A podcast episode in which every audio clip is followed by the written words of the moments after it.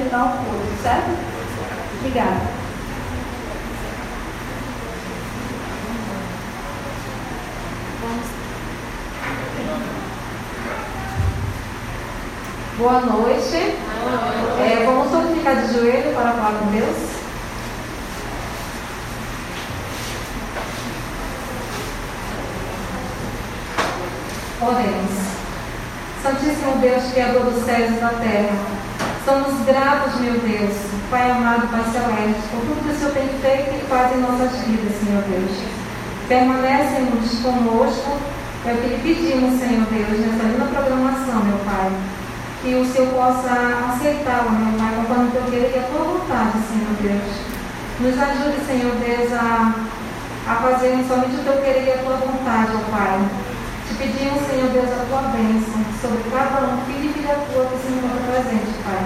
E até também aqueles que não puderam vir, Senhor Deus, que o Senhor possa alcançá-los onde eles estiverem, Senhor Deus.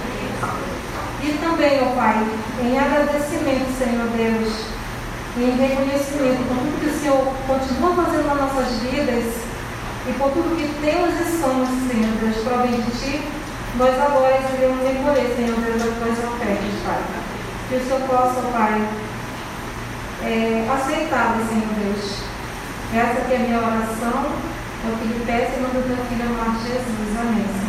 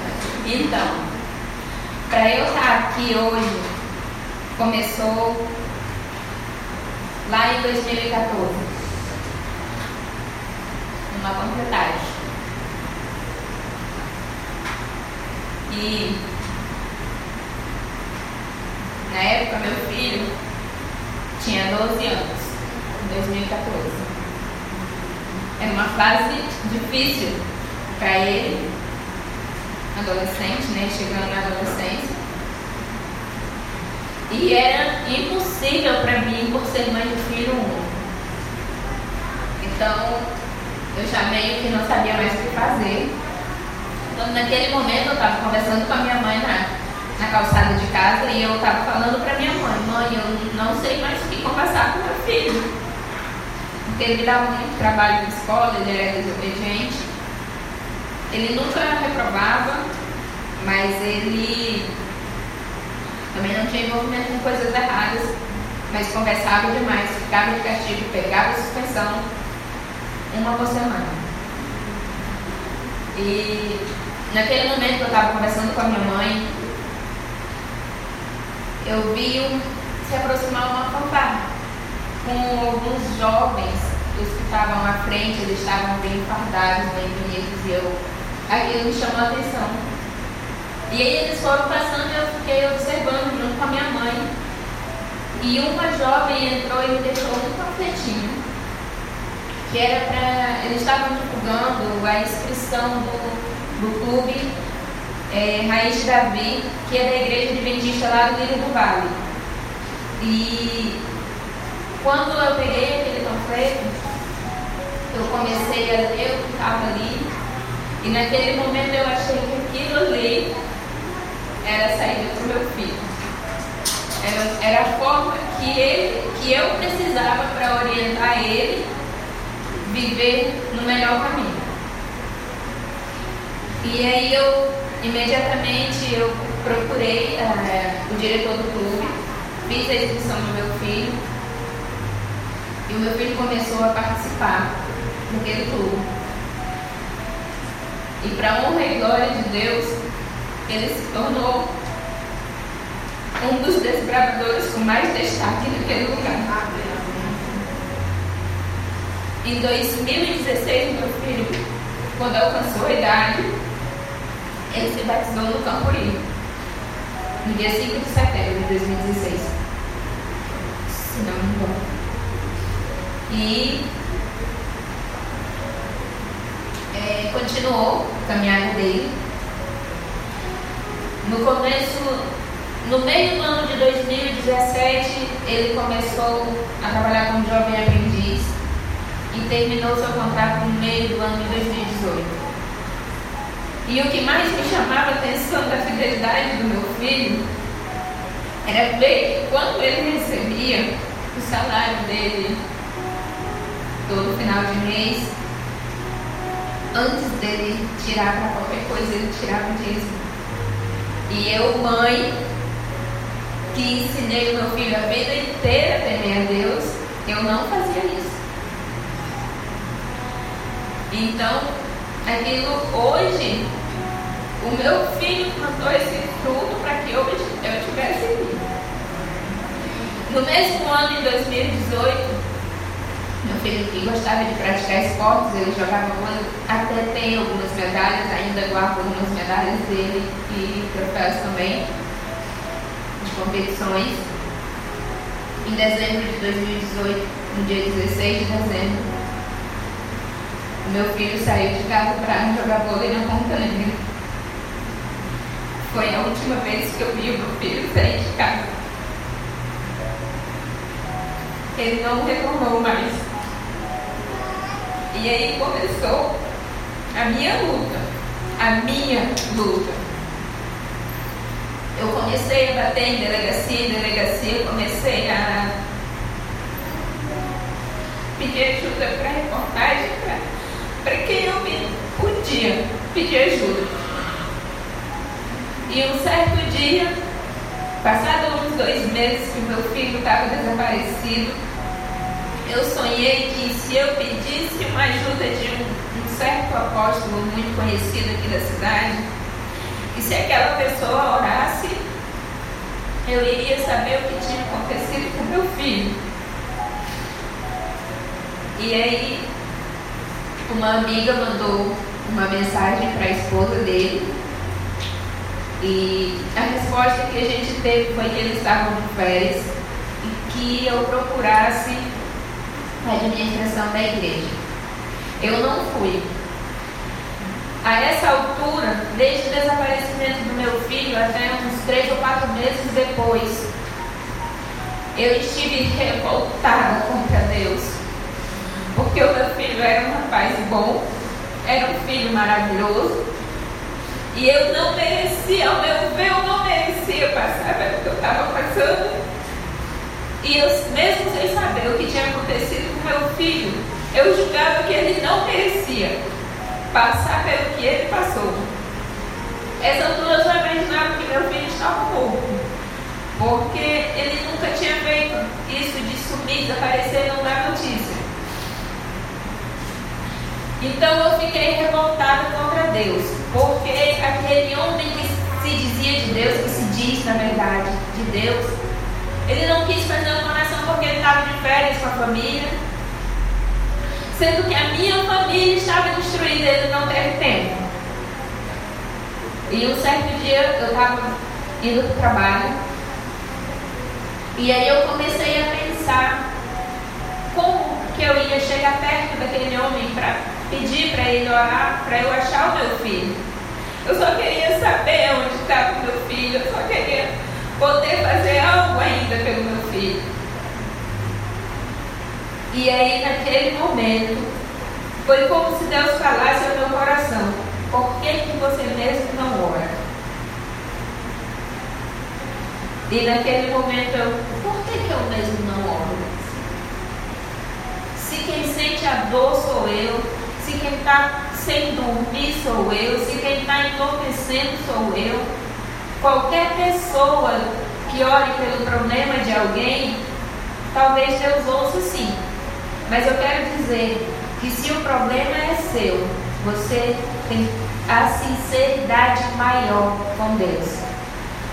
Então, a partir daquele dia, quando eu desci no ônibus, eu tomava café sempre no mesmo local. Eu sou aquela pessoa que sai sempre no mesmo horário de casa, sempre no mesmo caminho, pego sempre o mesmo ônibus, sempre no mesmo assento. Então, tomava café todos os dias no mesmo local. Nesse dia eu já não mais tomei café. Eu comecei a entrar em propósito com Deus. E eu falei para Deus que eu só ia voltar a tomar o meu café da manhã quando Deus me respondesse. Quando foi, passaram uns 15 dias disso, já entrando no mês de agosto, eu morava ainda no Rio do Vale. Aí um certo dia eu pego o ônibus, sempre também pegava o mesmo ônibus de volta. E eu peguei o mesmo ônibus de volta que é o 120 que vai direto para Ponta Negra, mas eu nunca ia até a Ponta Negra, eu descia antes porque a minha residência era bem antes. Então, nesse dia eu passei direto, era uma quarta-feira. Não me recordo o dia do mês, mas o dia da semana era uma quarta-feira. E eu passei direto. Eu fui até a Ponta Negra. Quando eu cheguei na Ponta Negra, eu desci fui até a praia, me sentei bem próximo da água e cheguei lá e disse: Oi, Rio. Eu me chamo Antônia, eu sou mãe do Rainer Vinícius. Meu filho está desaparecido há sete meses, oito meses. Oito meses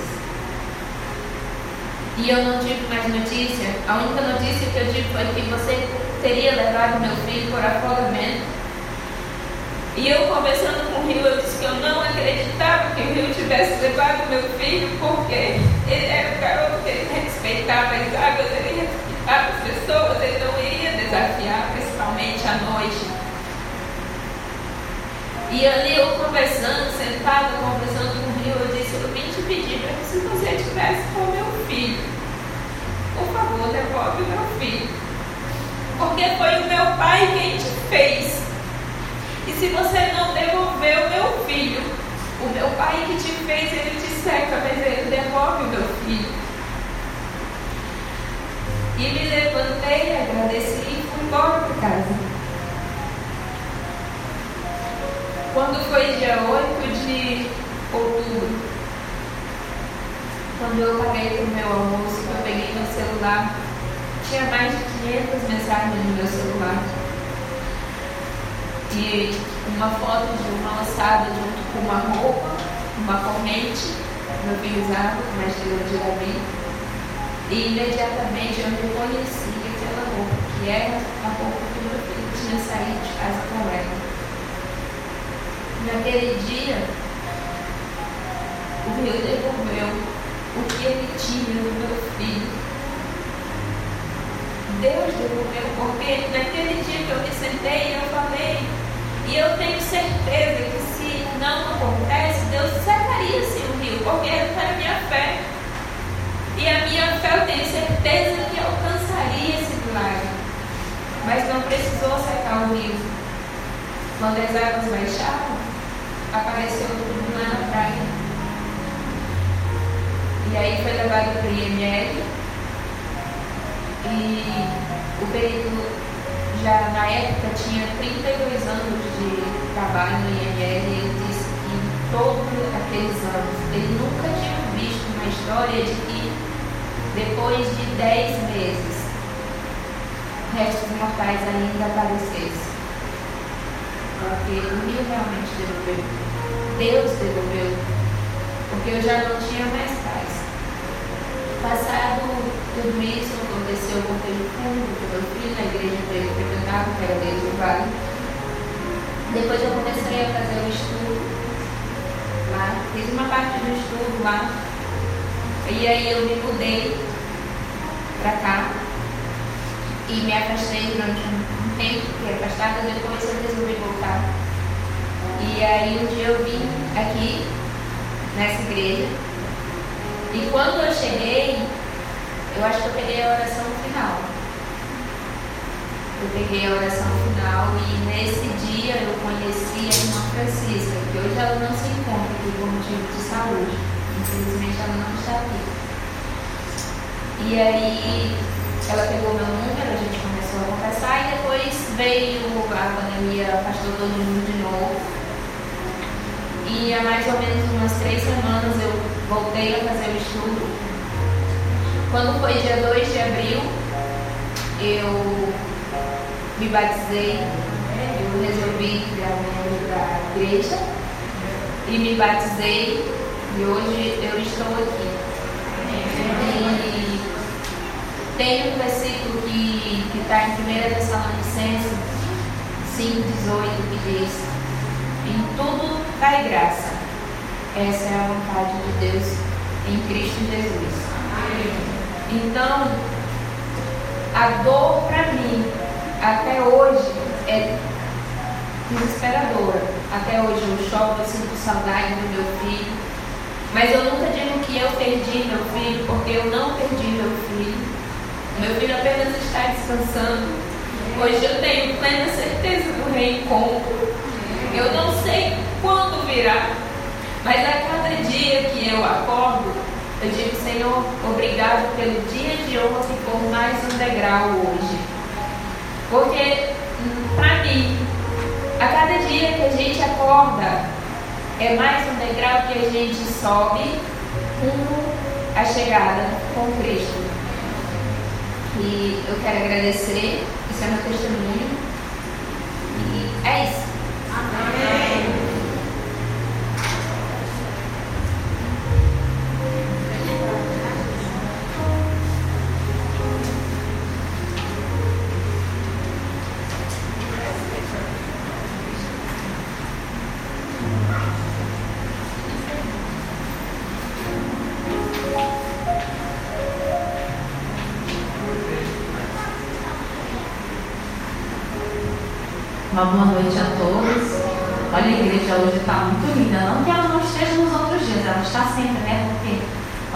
As rosas do jardim, né? Então ela está sempre muito bonita, mas hoje ela está mais ainda do que está nos outros dias.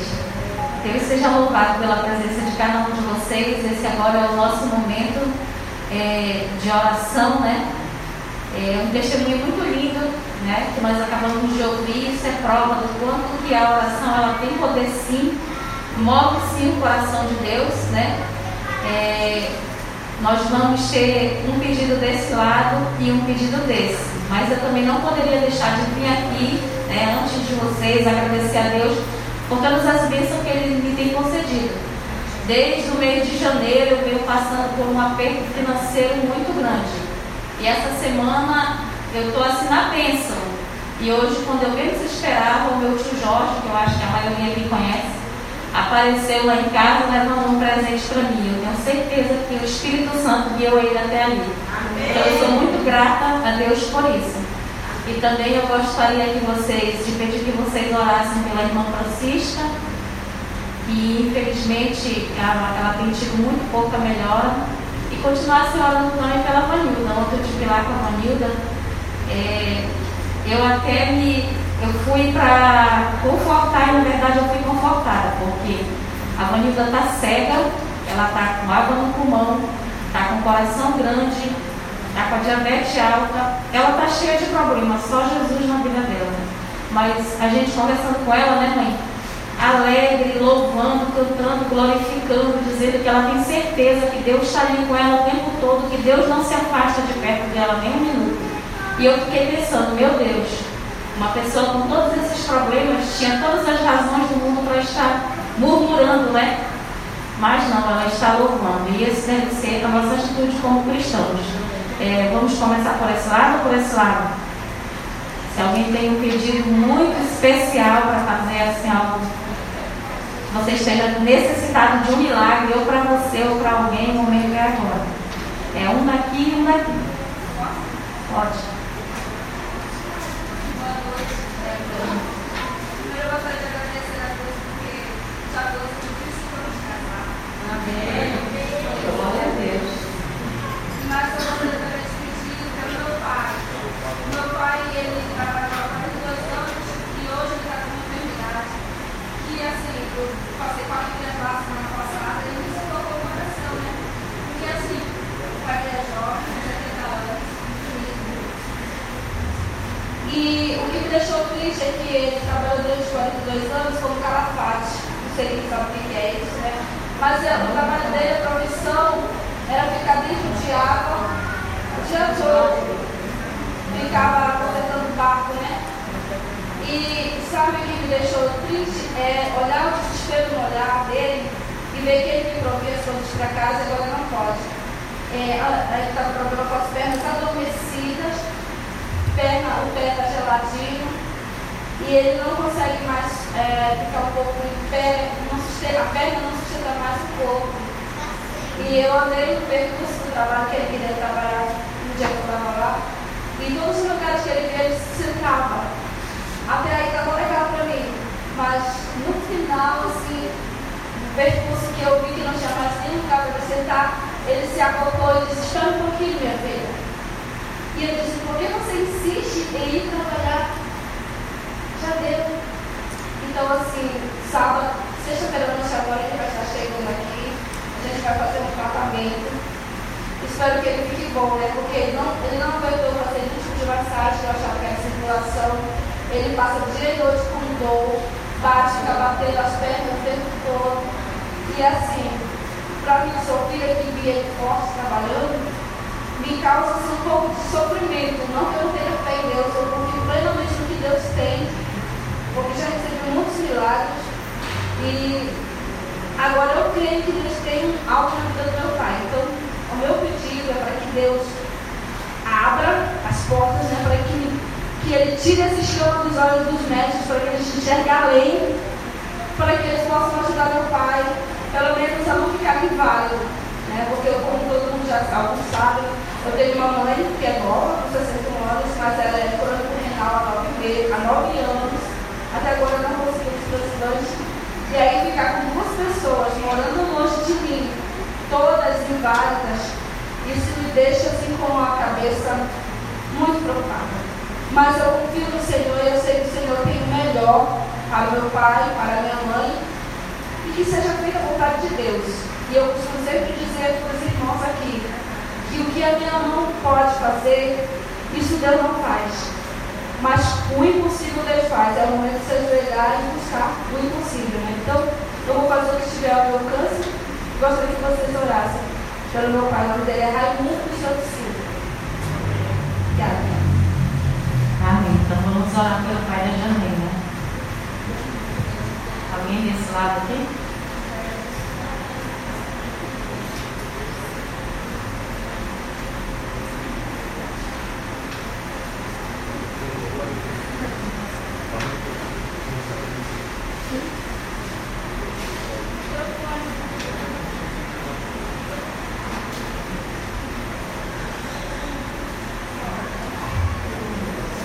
Boa noite, as irmãs, boa noite, irmãos.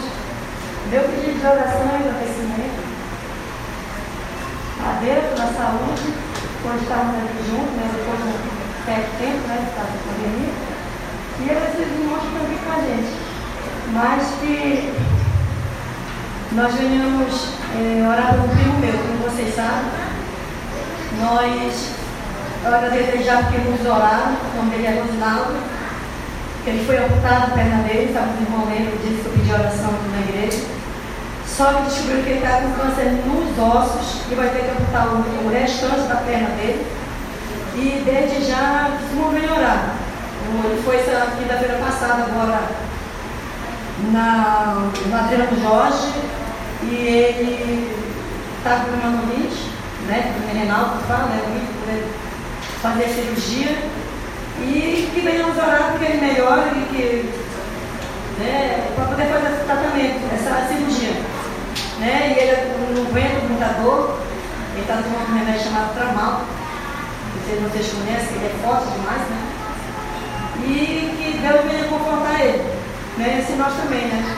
E orar pelos outros, pela nossa família, por todos nós. Esse é o meu pedido nessa noite. Amém. Amém.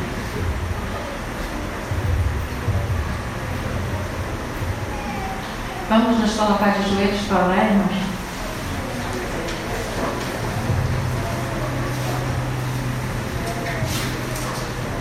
Santíssimo Deus, eterno Pai, que habita no céu, honrado, exaltado, glorificado seja o teu santo nome, Deus. Queremos nesse momento, Pai, nos entregar em tuas mãos, Senhor. Entregar a nossa vida, entregar o nosso coração, entregar cada um dos nossos familiares, Senhor. E queremos também, Senhor, te suplicar, meu Deus, que tu venha perdoar todas as nossas faltas e os nossos pecados.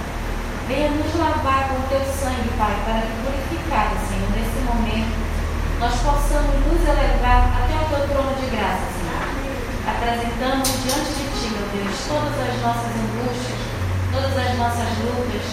Pai, somente os pedidos foram feitos de vós, Pai, mas nós sabemos que cada um de nós que aqui chegou, Senhor, tem um anseio no coração, está passando por uma necessidade, está passando por uma dificuldade, que só Tu, meu Deus, pode nos dar força, pode nos dar sabedoria e nos sustentar, Senhor, nesses momentos tão difíceis que nós temos vivido. Queremos entregar, Senhor, especialmente nas Tuas mãos, Senhor, a vida do da Janeiro, do primo da irmã Socorro, da Vanilda e da irmã Francisca, Senhor. Essas quatro pessoas, meu Deus, precisam de um milagre, Senhor. Que tu venhas, meu Deus, nesse momento, Pai, alcançá-las, meu Pai, com a cura, Senhor. Nós não podemos, Senhor, fazer nada por essas pessoas. A única coisa que nós podemos é o que nós estamos fazendo agora, entregando para Ti que Tu és o nosso Deus, Senhor. Tu nos criaste, Senhor, Tu formaste cada órgão do nosso corpo, cada célula, Senhor. E tu não fez nada imperfeito, tu não fez nada doente, Senhor. Tu fizesse tudo perfeito, meu Deus. Por favor, tenha misericórdia, Senhor, de nós. Visita nesse momento, Senhor, a irmã Francisca, a Vanilda, o pai da Janeide e o primo da irmã Socorro. Por favor, Senhor, entregamos nossas vidas em tuas mãos entregamos os nossos problemas, cada pessoa que aqui chegou com um anseio no coração, com uma necessidade, Senhor, seja ela física, espiritual, seja ela financeira, por favor, Pai. Olhe para cada um com carinho, Senhor, e supre todas as nossas necessidades em Cristo Jesus. Te pedimos também, Senhor, que tu derrame uma porção dobrada do teu Santo Espírito sobre a esposa do pastor, Senhor, que vai repartir o pão da vida conosco e que tu nos conceda, Senhor, a tua sabedoria nesse momento, para que nós, ao ouvir essa mensagem, Senhor, ela possa nos alimentar, Senhor, possa nos confortar, nos encher de esperança, Senhor, mais do que nós já temos. E a cada dia, Senhor, nós possamos caminhar mais próximo de Ti, Senhor. Que nós sejamos como Enoque, Senhor, e também como Noé, que nós possamos andar contigo diariamente, Senhor, independente das nossas angústia, independente das nossas lutas, Senhor, que nós estejamos sempre ao teu lado, Porque eu sei, Senhor, que tu nunca jamais nos abandonas. Somos nós que nos distanciamos de ti. Mas, por favor, Deus, nos segura como forte, Senhor.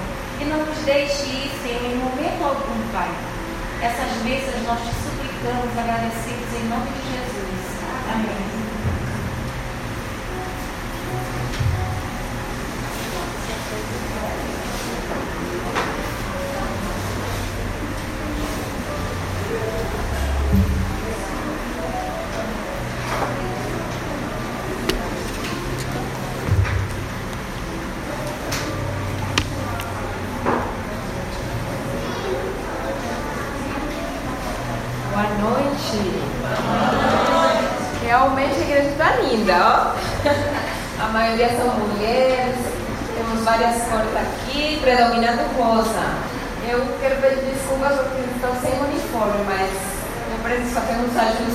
Para poder vestir de novo. Mas queria estar também aqui com o nosso uniforme, representando o Ministério da Mulher, que nós especial. Tudo aqui vem falando do, desse Deus maravilhoso que nós temos. As músicas, as apresentações, a música especial, esse momento tão lindo de testemunho. Eu chorei contigo, Antônio. É, nós que somos mais, entendemos um pouquinho mais, mesmo assim, só você sabe essa dor, mas eu louvo a Deus que Ele agora te conforta e a tua esperança. Que lindo momento também de oração aqui. Nós vamos ter bem em conta os nomes dessas pessoas, nas quais intercedemos nesse, nesse momento. E falando de intercessão, a, a apresentou aqui rapidinho uma agendinha de oração. Ele é bem especial para os pais. Você que tem filhos, ela te ajuda a ter um estudo, um verso da Bíblia, como ela falou. É, e tem um espaço para você escrever aqueles pedidos especiais intercedendo pelos seus filhos. Foi preparada por uma colega, esposa de pastor também, é, que é com mais experiência, tem duas filhas já casadas, inclusive uma esposa de pastor, é a professora Sônia. Então, se você tiver interesse nessa agendinha de oração, procura janeiro, tá bom? Bem, sábado a gente conhece essa igreja, pelo menos eu com as minhas filhas, e fiquei bem feliz é, pelo tempo que vocês têm, pelos membros que temos aqui, e que alegria que hoje, quarta-feira, a igreja está assim. Que seja assim toda quarta-feira e domingo, amém? amém? Hoje temos maioria mulheres, eu não sei se vocês deixaram seus esposos em casa, hein? Era também para eles virem.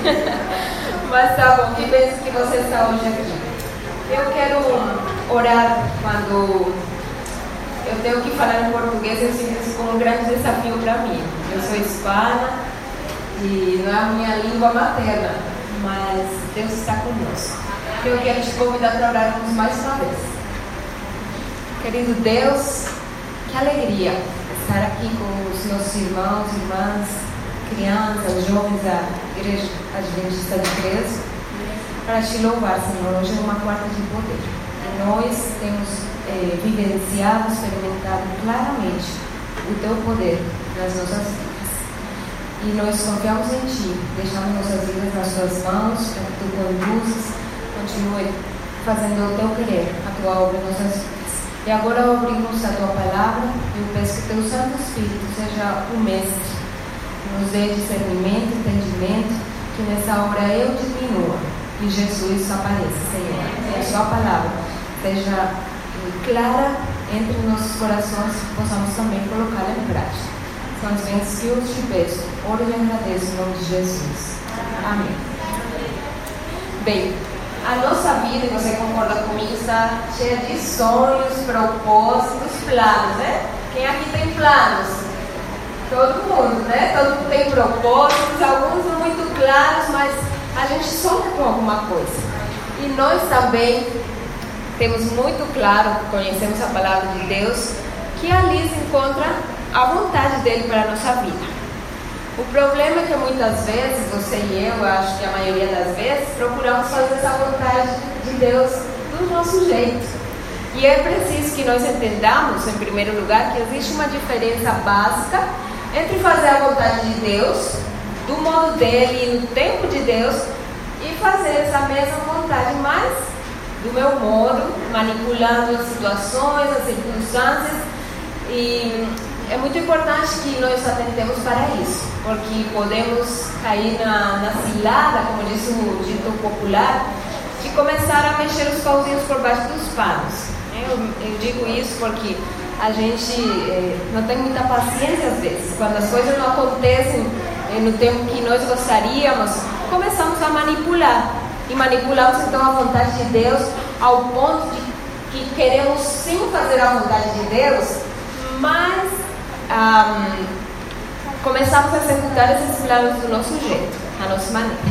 Vamos colocar esse conceito de um modo mais pessoal. Vamos imaginar um jovem cristão, solteiro ainda.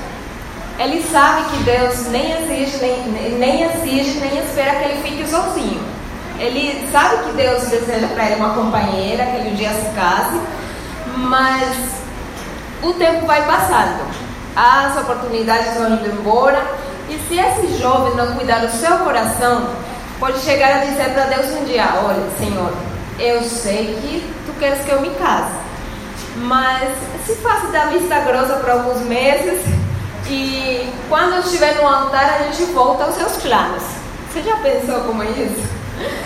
Está vendo como funciona com nós seres humanos? Esse jovem deseja se casar, deseja se encontrar a mulher adequada para a sua vida, mas manipula a situação, a circunstância de tal maneira que encontra uma mulher e quando sai do altar, ele faz aquela oração: Senhor, obrigado por essa mulher. Eu te peço agora que tu abençoe essa união, que faça ela sólida, forte, duradoura. Amém. Porque, Senhor, eu fiz o que você queria. Estou me casando. É bastante irônico, não é verdade? Mas nós agimos assim.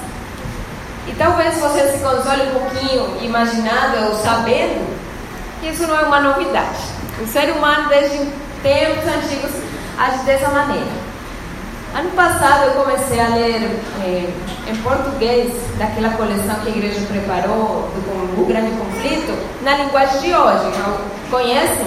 Que tem ali os escolhidos. E esse livro eu comecei a ler. E das histórias que ali estão, eh, uma me chamou muito a atenção e eu li várias vezes. É a história de Moisés. E quando nós pensamos nesse conceito que eu acabei de falar para vocês, eh, nos podemos lembrar de Moisés, um homem altamente esforçado para se tornar capacitado no seu ramo de empreendimento, mas que se tornou, se mostrou completamente inútil em, no momento em que era para cumprir o propósito de Deus, apesar de ser capacitado, educado, do jeito que Moisés foi. Vamos à Bíblia é, lembrar um pouquinho do relato que está em Êxodo capítulo 2, os versos 11 a 15. Êxodo 2, 11 a 15. Eu, eu não vou ler porque a gente já vai ler esse relato na outra parte da Bíblia, mas vamos lembrar. Moisés era um homem maduro, tinha 40 anos, e nesse momento ele decide ver o seu povo, os israelitas. Ele vai então ali sendo o príncipe do Egito, né? Ele vai ali ver os israelitas e se encontra com uma situação que não lhe agradou. Um egípcio estava maltratando um dos seus irmãos, um israelita. E então Moisés ali sente aquela coragem, né? E decide, olha para todos os lados, aparentemente ninguém está vendo ele, e decide então matar o egípcio. Esconde o seu corpo na areia, vai embora e ele retorna no dia seguinte, ele nem esperou, né? No dia seguinte ele voltou de novo para o mesmo lugar e o que ele encontra ali é o quê? Agora tem dois israelitas brigando. E Moisés diz para aquele que estava maltratando seu irmão: Olha, por que você está fazendo isso? Não é para tratar assim o seu irmão. Mas aquele israelita diz: Você acha que eu não sou chefe, não sou líder, não sou juiz? Você vai fazer o mesmo que fez com o egípcio ontem comigo? Acredito que Moisés gelou né, naquela hora. Me descobriram. Nessa hora Moisés entende que tem que fugir e ele vai então para a terra de Midian, onde o seu futuro sogro Jetro é o sacerdote. E ali diz a Bíblia que ele teve é, que ele se sentou perto de um poço, nesse relato de Êxodo diz assim a Bíblia, e é, as filhas de Jetro chegaram então para encher ali de água e dar para os seus ovelhas. Antes de nós avançarmos nesse relato, vamos ver ele desde outra perspectiva. Eu quero abrir a Bíblia com vocês em Atos, porque vamos ver esse mesmo relato através da lente de outra câmera. Olha só. Atos, capítulo 7, a partir do verso 20. 20 a 29. Aqui eu vou ler para vocês. Por esse tempo, nasceu Moisés, que era formoso aos olhos de Deus. Por três meses, foi ele mantido na casa de seu pai.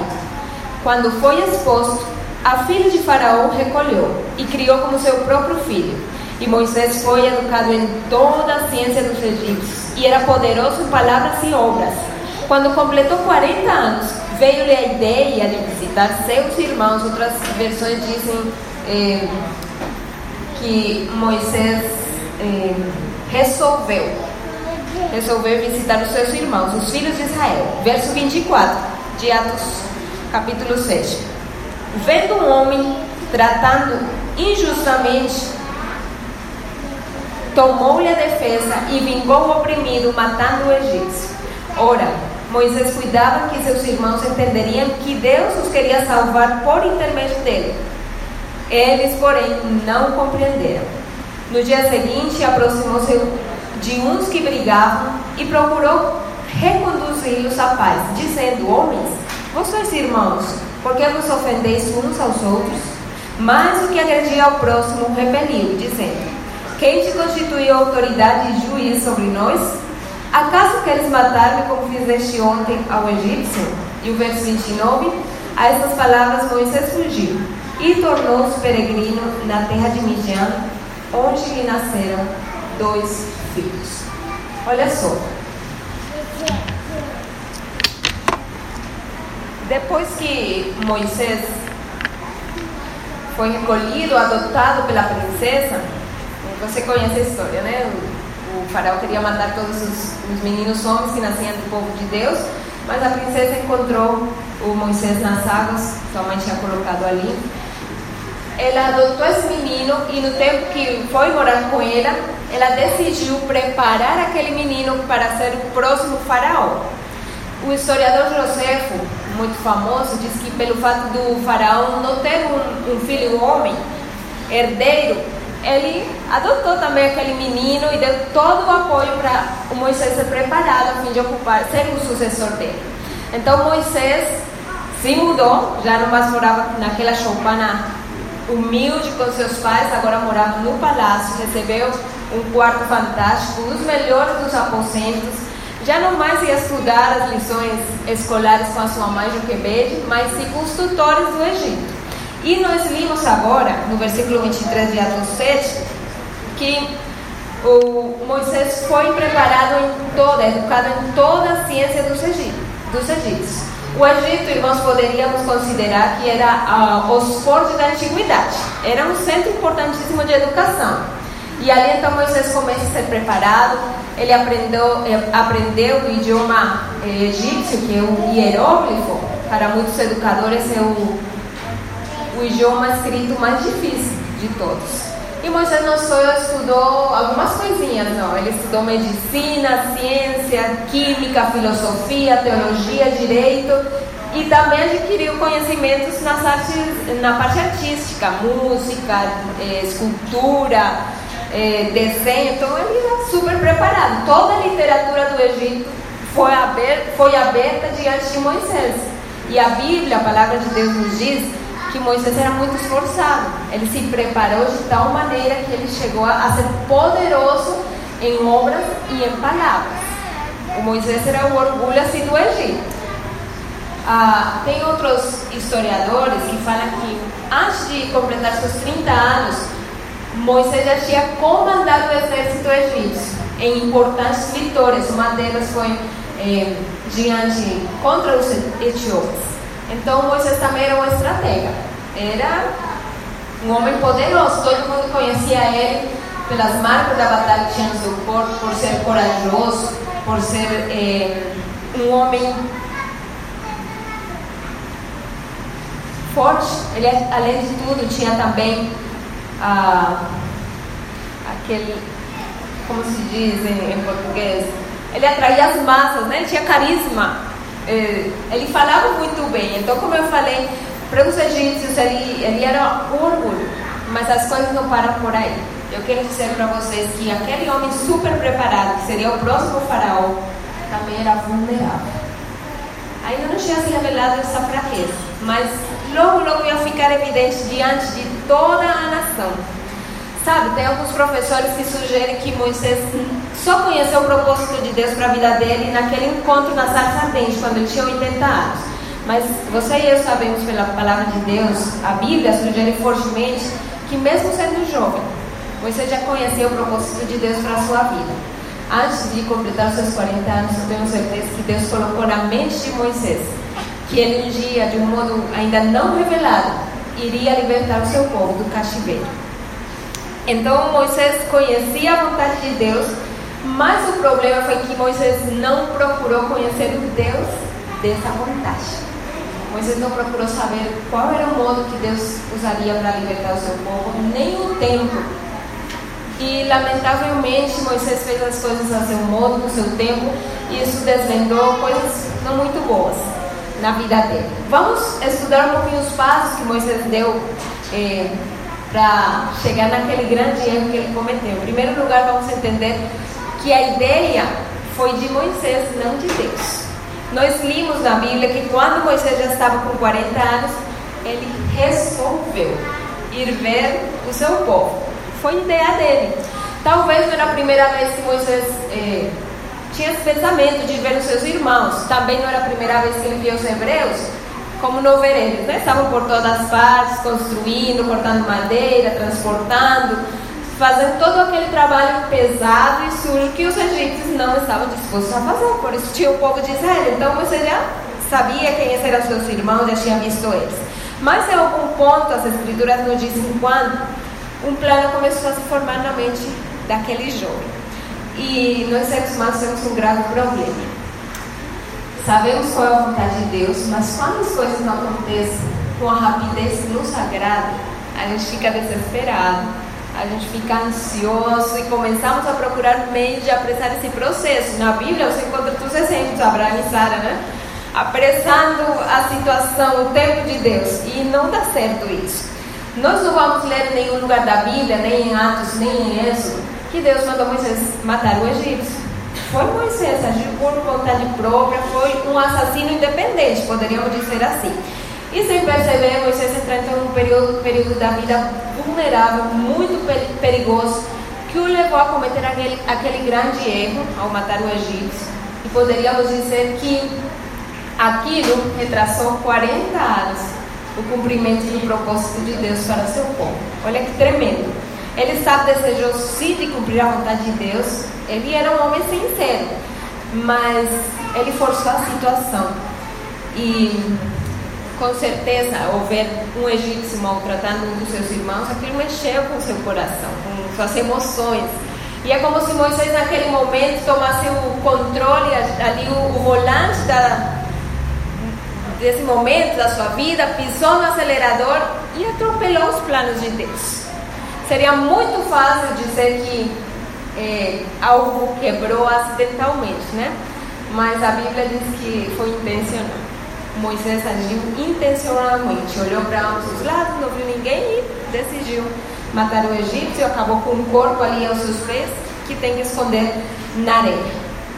Agora, quando Moisés age desse jeito, a Bíblia não diz como foi que Moisés matou o egípcio, né? Mas nos deixa claro que foi ideia de Moisés e que ele agiu naquele momento energizado pela carne e não pelo espírito. Seria muito diferente se ele tivesse agido é, impulsado pelo Espírito de Deus.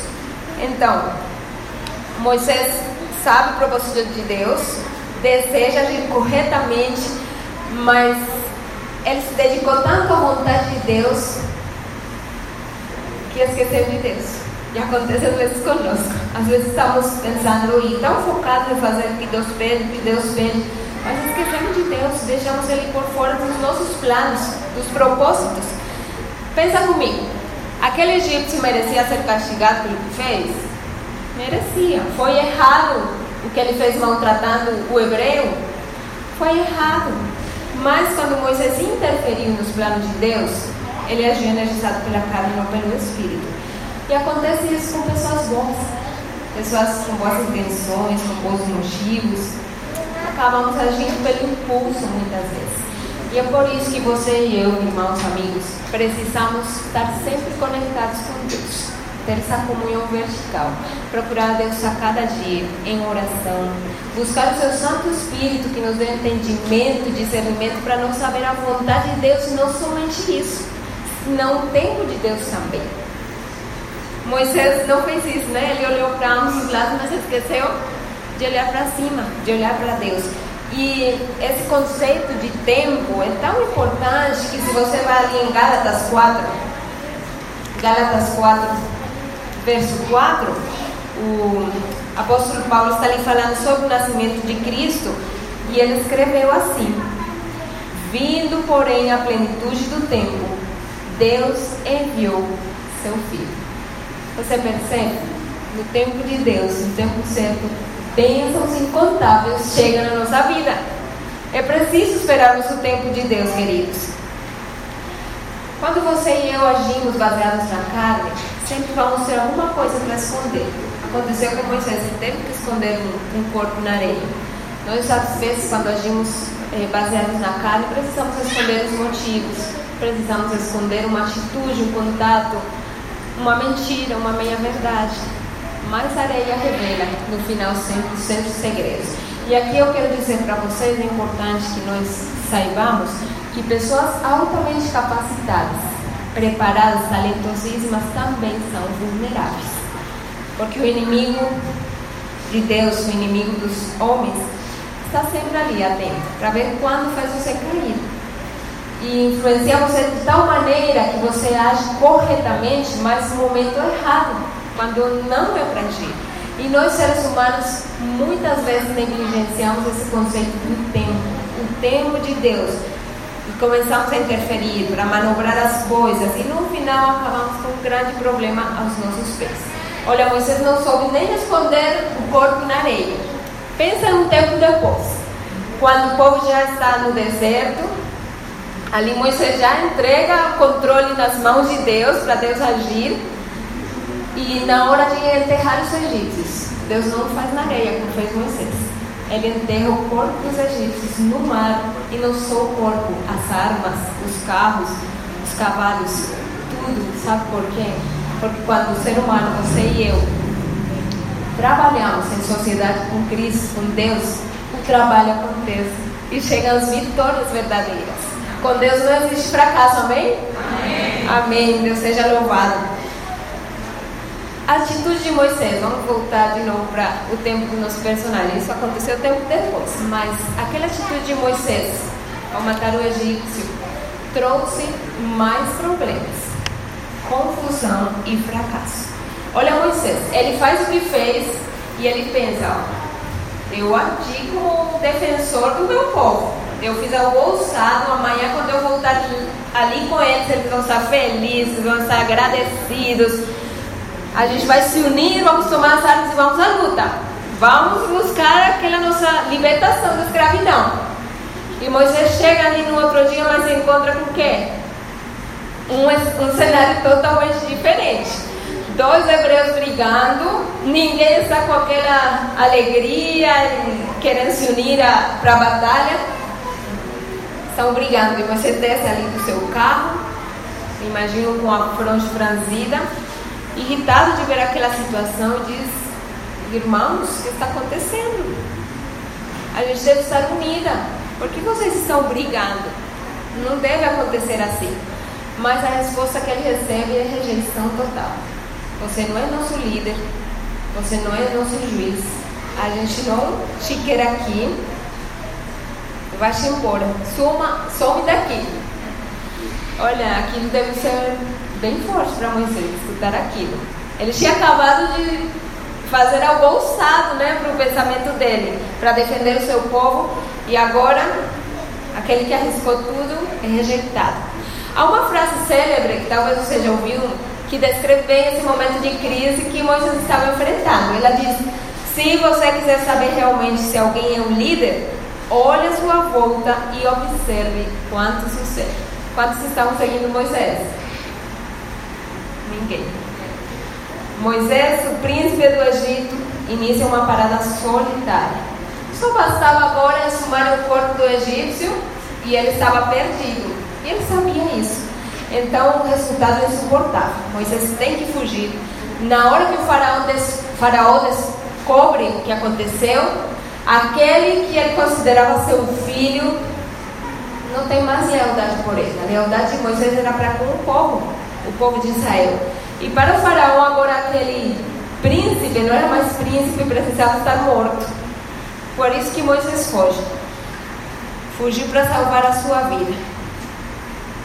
Nessa hora, os grandes desejos, os grandes sonhos e propósitos de Moisés não adiantavam para nada.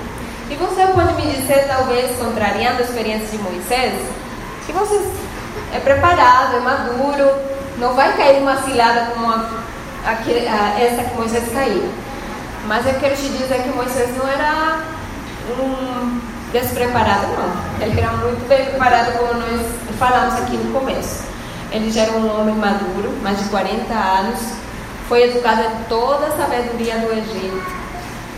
E aqui o que podemos concluir é que muitas vezes o nosso currículo é parte do problema. Muitas vezes sabemos, temos mais conhecimento do que é seguro nós temos. E quando a gente age baseado na carne e, e confia muito no próprio conhecimento, não precisa mais de mais títulos, mais capacitação, a gente precisa sim de sabedoria. A sabedoria que vem de Deus. A sabedoria que precisamos buscar a cada dia. É um processo, não vem da noite para amanhã. É um processo. Nós procuramos comunhão com Deus a cada dia para obter essa sabedoria. E agora o príncipe, que um dia estava ali no palácio, no outro dia está fugindo.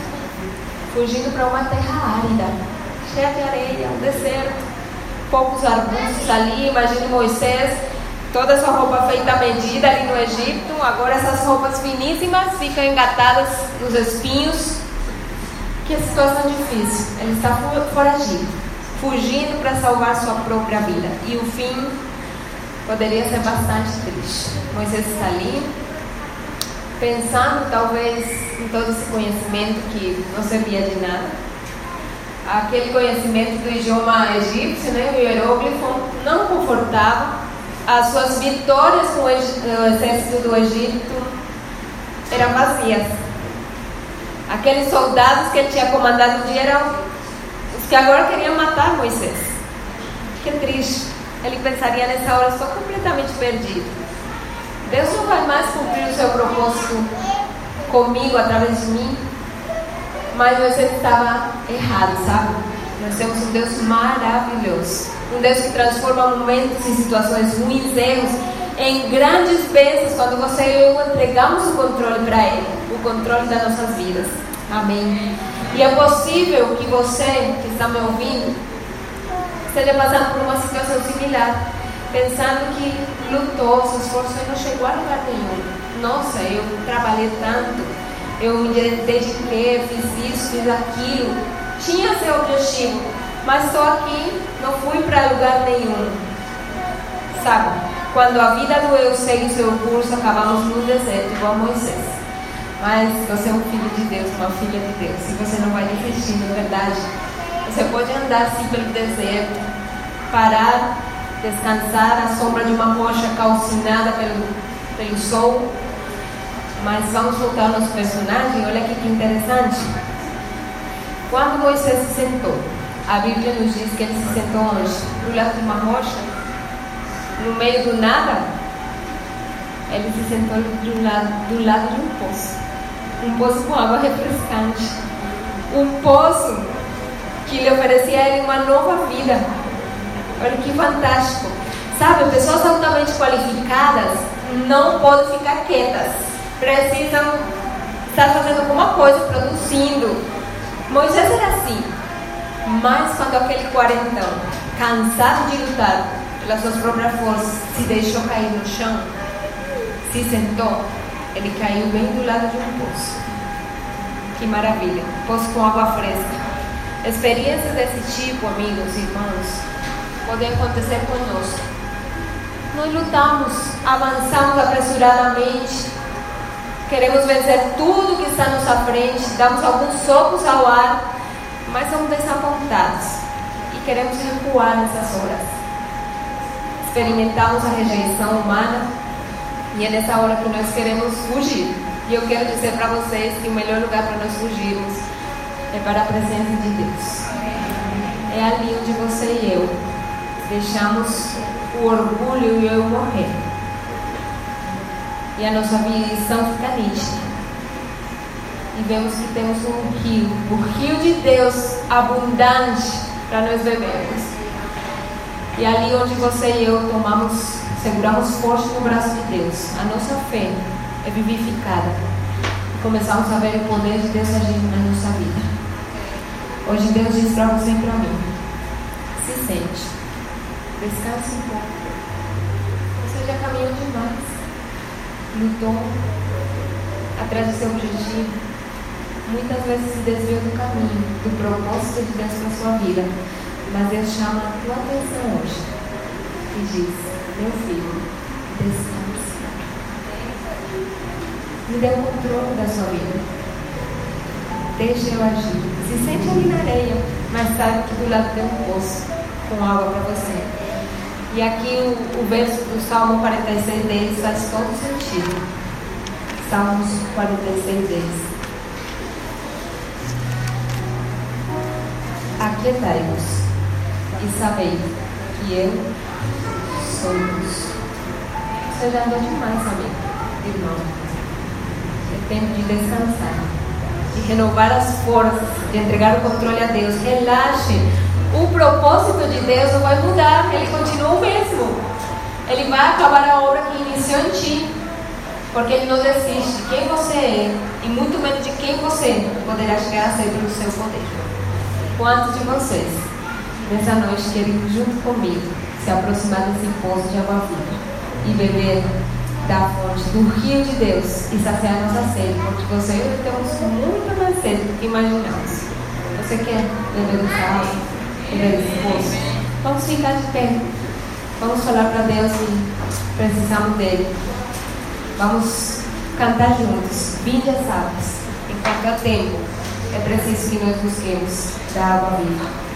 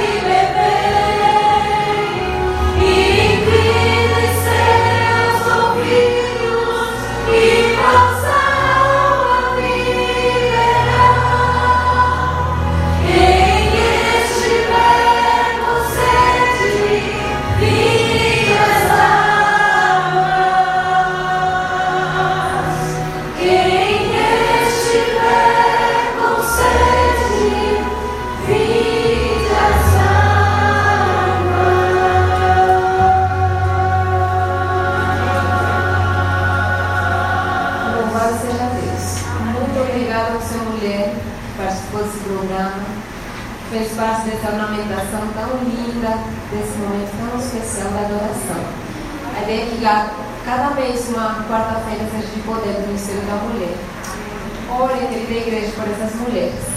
Mulheres mais missionárias, comprometidas, dedicadas e que, mesmo tendo suas lutas diárias, seus compromissos, dedica um tempo bem especial para Deus. Vamos orar. Pai de amor, Tu és bom, a tua misericórdia dura para sempre.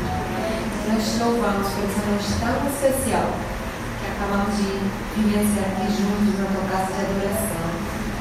Tu conheces o coração, a vida de cada pessoa que está aqui. Senhor, supre as necessidades. Realiza os teus sonhos, os teus planos na vida de cada um que está aqui.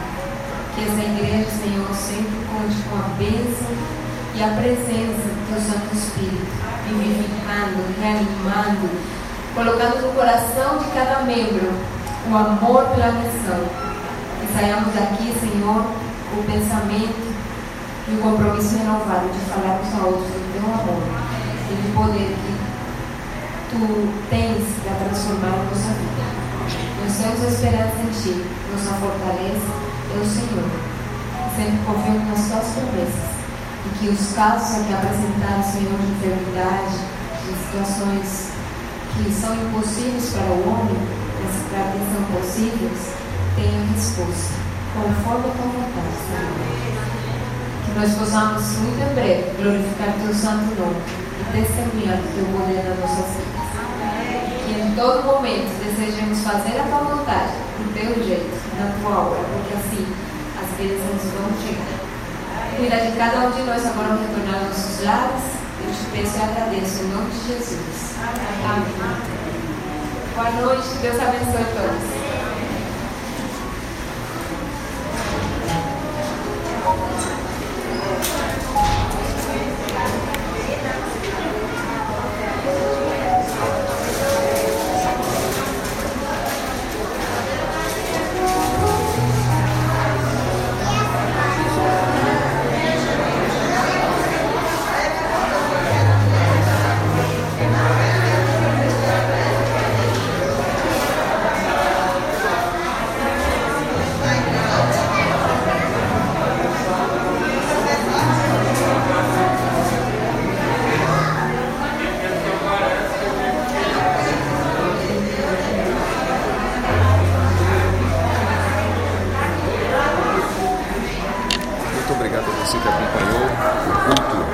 Quarta do Poder hoje, na Igreja do Crespo 1, dirigido pelo Ministério da Mulher. Um grande abraço, que Deus te abençoe, uma ótima noite, até o nosso próximo encontro.